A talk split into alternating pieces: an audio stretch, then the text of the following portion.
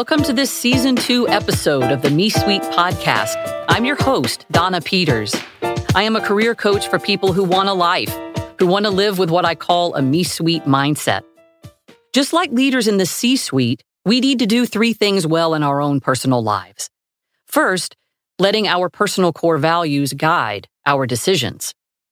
Second, keeping our day to day life running smoothly. And third, staying fresh and relevant for the future that we wish to have.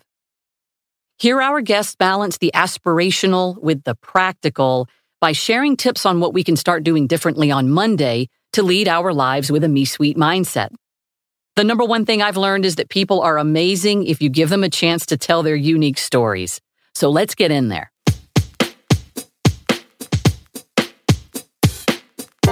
This episode of the Me Suite, we are bringing back a season one special guest. Her name is Tina Gilbert. She was episode number 15 back in season one.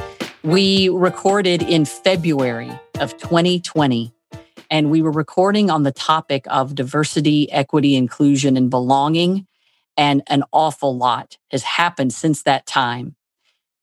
If you have a great memory and you heard episode 15, you may even remember that one of Tina's challenges to all of us of things that we could start doing differently on Monday was to reach out to people different from ourselves and bring them in for a dinner party.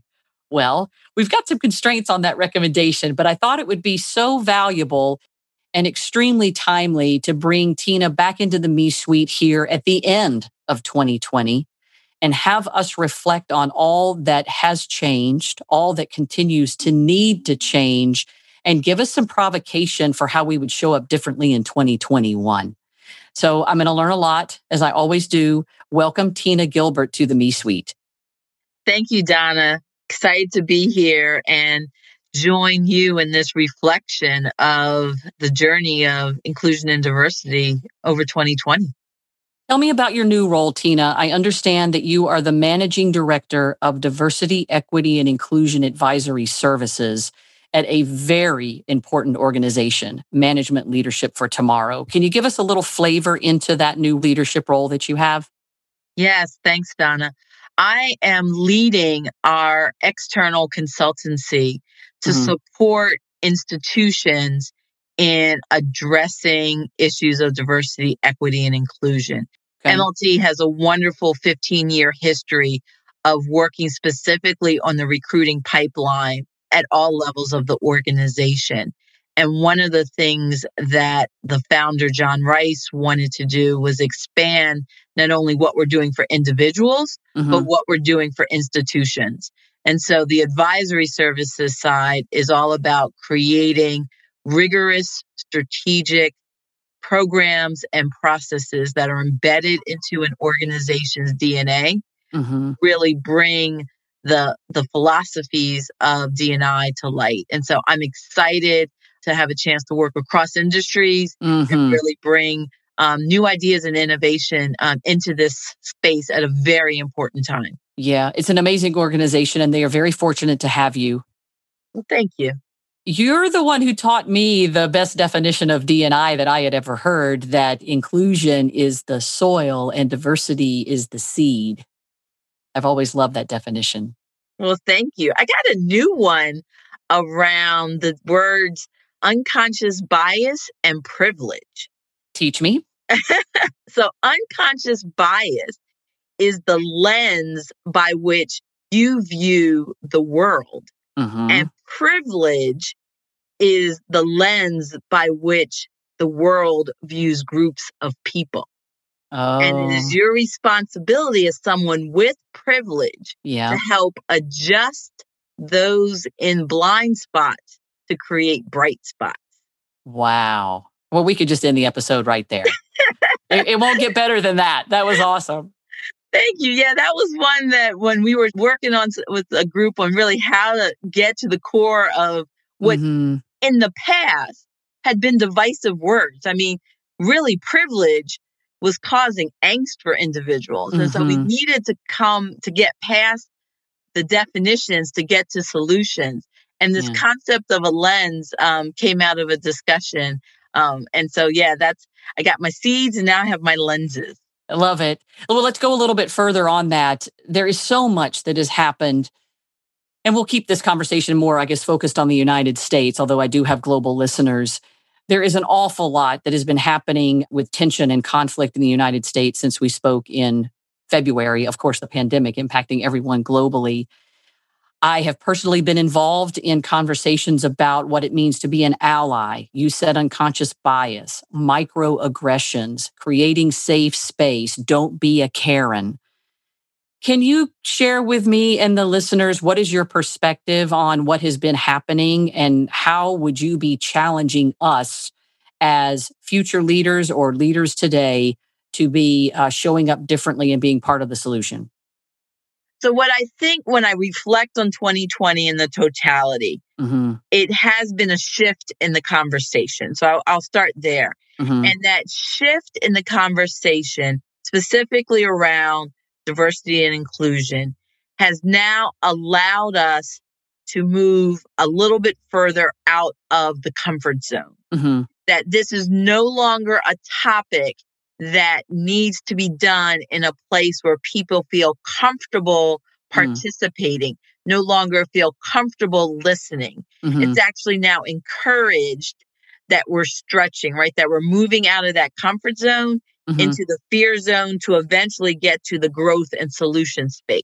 Okay. Now a conversation where the creation of friction is a desired outcome yeah as a way of getting to the root causes so i would say that's the, the, the first shift that this moment in time has given us and mm-hmm. so what i would encourage your listeners to do is embrace it right embrace the discomfort yeah. Um, we talk about comfort with ambiguity a lot in the consulting space. Yeah. But for really people who have a true growth mindset, which going back to your title is a key part of a me suite mentality. Mm-hmm. You got to be comfortable moving into that fear zone to get to that next growth mode.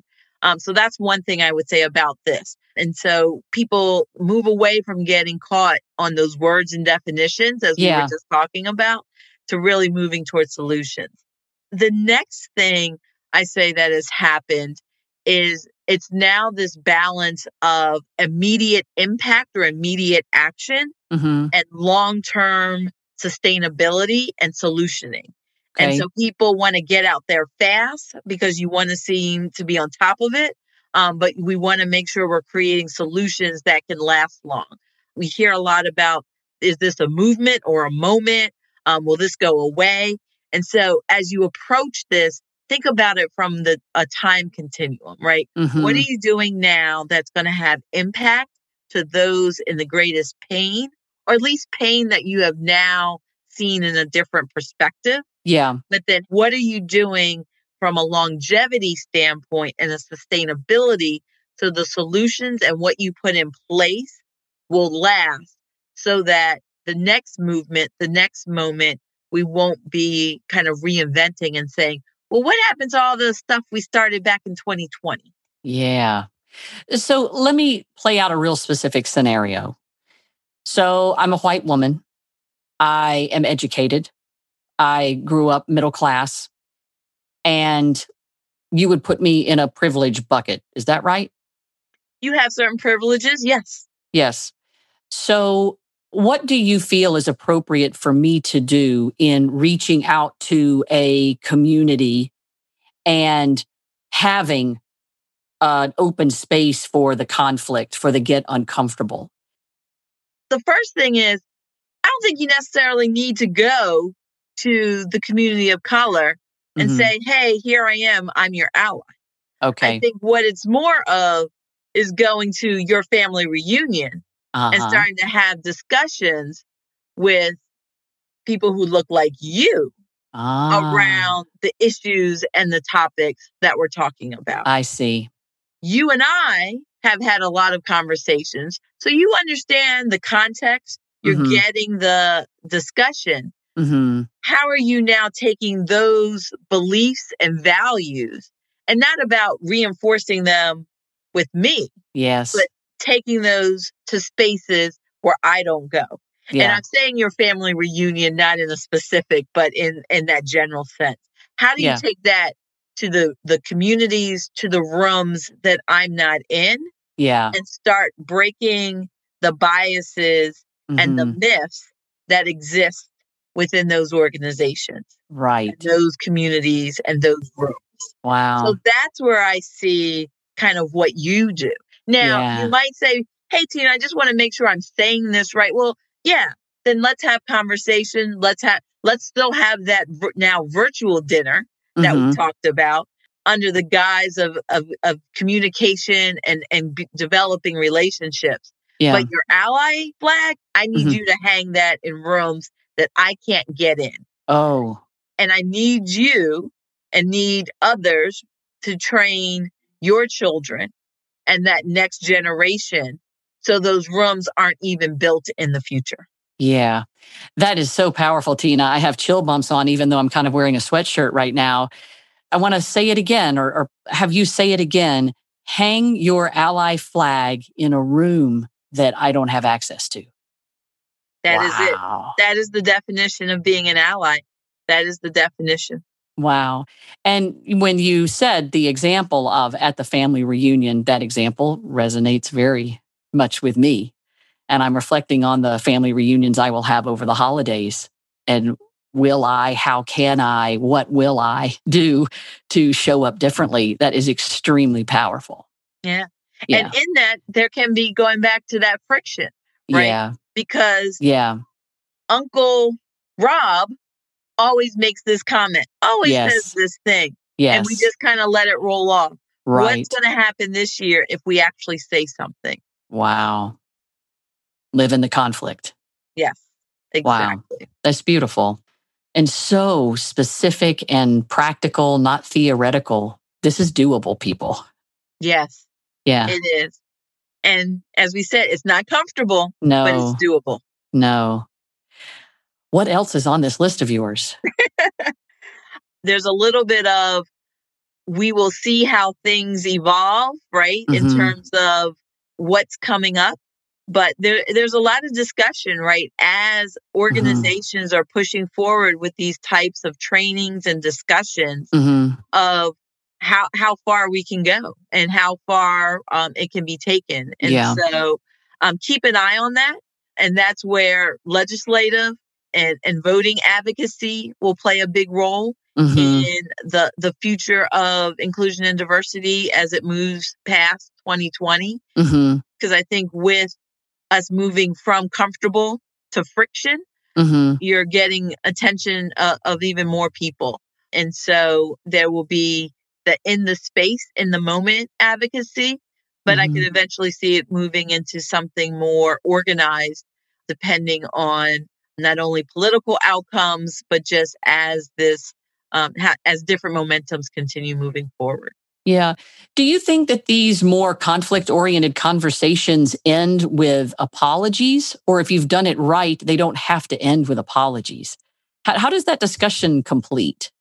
Yeah, I, I think the part of apology and it kind of ties to feeling of guilt or Mm, a, a feeling of i think it is at this point people want to see progress going forward hmm and the authenticness if an apology comes out hmm should be based on your experience and your awakening hmm and not some communal apology. Yeah. and so i think where someone is is truly kind of reflecting and, and you see it in some of the, the the popular articles and magazines right of, people Mhm. having conversations with their one friend of color or having a conversation with their their black best friend who they never defined as black before Yeah. and what that means to them and i Mhm, think in those cases where it is about relationships because at the core it- mhm. this this is a- an issue about how humans interact with each other Yeah. and so we just want that to be authentic Yeah. and so if you get if there's an authentic apology let's have it but a communal one i would say let's focus more on the future and that's Yeah. my opinion Yeah. Well, no, it's a very powerful and I respect it tremendously. Are there certain things that you would recommend people be reading or any types of resources you think we should raise awareness to at this time? You know, I, I love this question because I'm like, folks, this research and topic is is not new. It was not mm. created in 2020. Yeah. And so what I say is, you know, Google is your friend. Okay. Pick any topic. The interesting thing, it you, when you get out there, you see so much information, mm-hmm. and so align your area where you want to go deeper with areas that you're naturally passionate about, that you're yeah. naturally interested in. And I think I even mentioned this on the first one. You don't have to search long and hard. Mm-hmm. And I'm not going to promote any particular author. Yeah.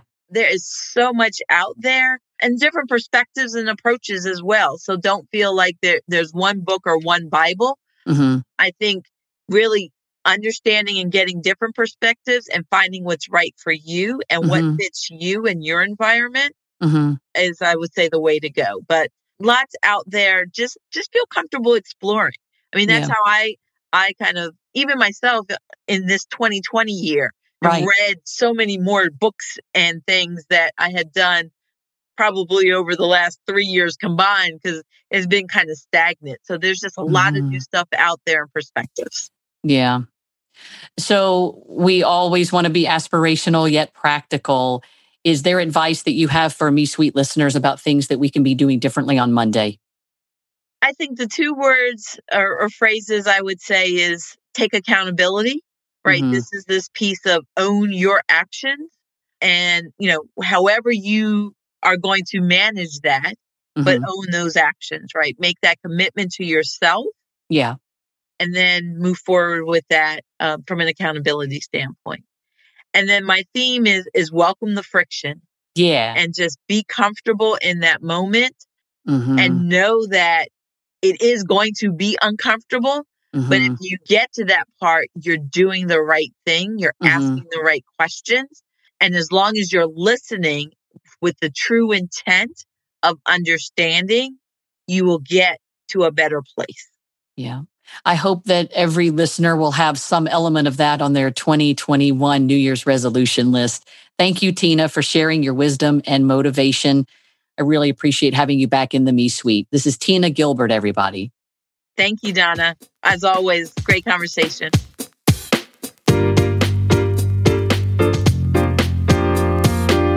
Subscribe to the podcast and give us five stars if you like what you're hearing and learn more about the Me Suite career coaching and professional development at themesuite.com.